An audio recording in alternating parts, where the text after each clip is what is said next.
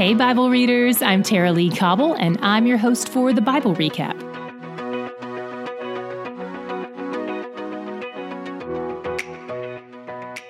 Today, we drop back in on the book of Hebrews and its rich descriptions of Jesus and his supremacy over all things. Chapter 7 opens by continuing to compare him to the Old Testament priest Melchizedek. Some scholars believe he was a Christ type, while others believe he was God the Son, making a special appearance on earth before he was born as Jesus. They certainly have a lot in common.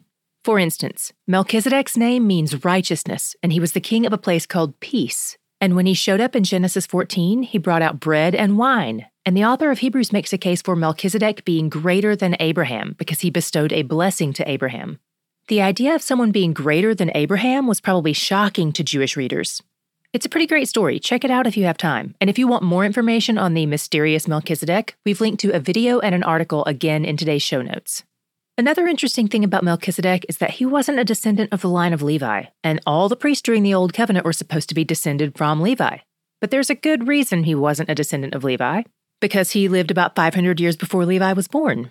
As a non Levitical priest, one not descended from Levi, Melchizedek kind of sets a precedent for Jesus as priest because Jesus was also not a descendant of Levi. But Jesus, who is from the line of Judah, gets his priestly authority based on the fact that he is eternal. That'll do it. If you joined us in the New Testament, it's possible that some of this may be lost on you, but I hope you'll stick around and join us when we start in Genesis 1 again because it will help you see some of the really rich textures in this story.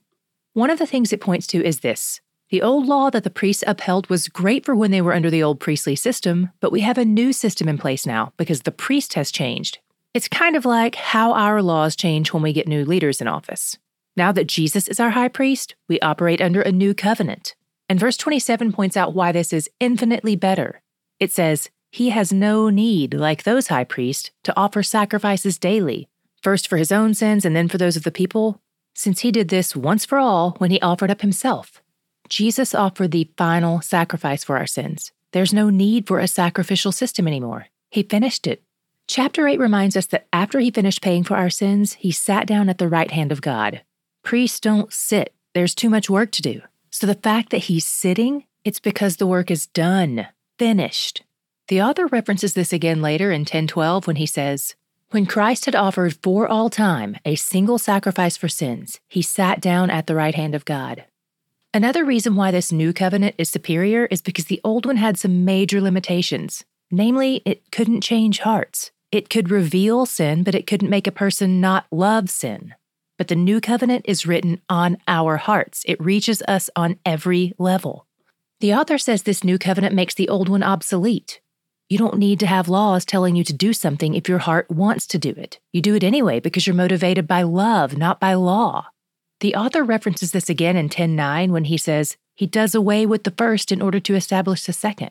You can see how this probably hits the Jewish Christians where they live. It has to be a real challenge to shift the frame of mind they've been living in for 2,000 years. For them, the law isn't just a preference or a habit or even a belief, it's their entire culture and identity.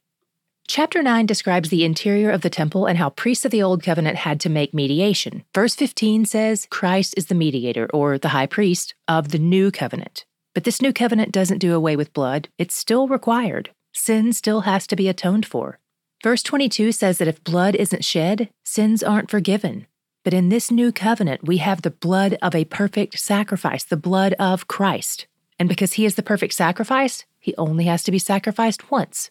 That's why the author keeps driving home the phrase once for all time. The deal is done.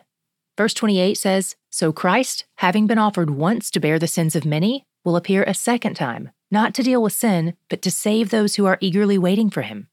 So, yeah, he'll be back, but not to die again, not to be sacrificed again, but to be celebrated. Chapter 10 revisits some of the other limitations of the law. For instance, if sacrificing an animal could pay for sin, then why did they have to keep doing it year after year? The author tells us in verse 4 it is impossible for the blood of bulls and goats to take away sin. And several times in the Old Testament, God told his people this. He said, I don't want your sacrifices. That's not what I'm after. I'm after your hearts. The sacrificial system provided a temporary solution to a permanent problem, but Christ's death solved the problem once for all time. The author is like a broken record with this idea. He says it again in 1014 For by a single offering he has perfected for all time those who are being sanctified. The Holy Spirit bears witness that our hearts have changed under this new covenant. And because our sins have been paid for, God is no longer accepting any payments. Verse 26 and 27 say, Don't even bother trying to find another way to cover your sins because there isn't one. He uses this fact to urge them to hold fast to their faith and not try to turn to other solutions because other solutions don't exist. He says, If we go on sinning deliberately after receiving the knowledge of the truth, there no longer remains a sacrifice for sins, but a fearful expectation of judgment. If we disregard what we know of Christ and just do our own thing, then we try to look to anyone or anything but Christ to pay for our sins. We heap judgment on ourselves. We're disregarding the truth. There is salvation in no one else. He calls them to endure, despite persecution and despite things in life not being fair, because endurance is the test of our faith. It's what reveals the state of our hearts. Whether we really believe or whether we're just people who heard about Jesus and nodded in agreement, then walked away. He encourages them to encourage each other because he knows they'll need it. He says, keep meeting together, prompt each other to walk in love and good works, remembering all the while that Jesus is coming back. My God shot today came from two different spots and how they fit together. The first was in the temple description in chapter 9. The author is describing the place where God dwelled before he took up residence in his people instead. While God's presence is in all places, his presence was especially concentrated in a room in the temple called the Holy of Holies, which was sectioned off by a curtain. But remember when Jesus died and there was an earthquake and the curtain in the temple was split from the top to the bottom? We read about it in Matthew 27. Those concurrent events signaled a change in station. God's dwelling place wouldn't be in the temple anymore. And not long after that, God's Spirit came to dwell in His people. This is how our hearts can be changed by the presence of His Spirit in us. Later, in chapter 10, we see another layer to this story. Verses 19 through 22 say, since we have confidence to enter the holy places by the blood of Jesus, by the new and living way that he opened for us through the curtain, that is, through his flesh, and since we have a great priest over the house of God, let us draw near with a true heart in full assurance of faith. The curtain was his flesh. The curtain was torn from heaven to earth to open the way for us to be united to the Father. He lets us draw near, so let us draw near. He's where the joy is. D Group International is the partner ministry of TBR. Here at TBR, we read the Bible, and in D Group, that stands for Discipleship Group, we study the Bible. We meet in homes, in churches, and even online. If you want to see when and where D groups meet near you, visit mydgroup.org forward slash map. And if there's nothing that works for you, check out mydgroup.org forward slash online to see if an online group might work instead.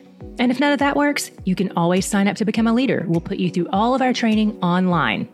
For more info, visit mydgroup.org or click the link in the show notes. It's not too late to start a new Christmas tradition. You probably know the story of A Christmas Carol, but you've never heard it like the New Hope Nation rendition. Scrooge, a Christmas Carol podcast, will draw you into the powerful story of forgiveness and redemption.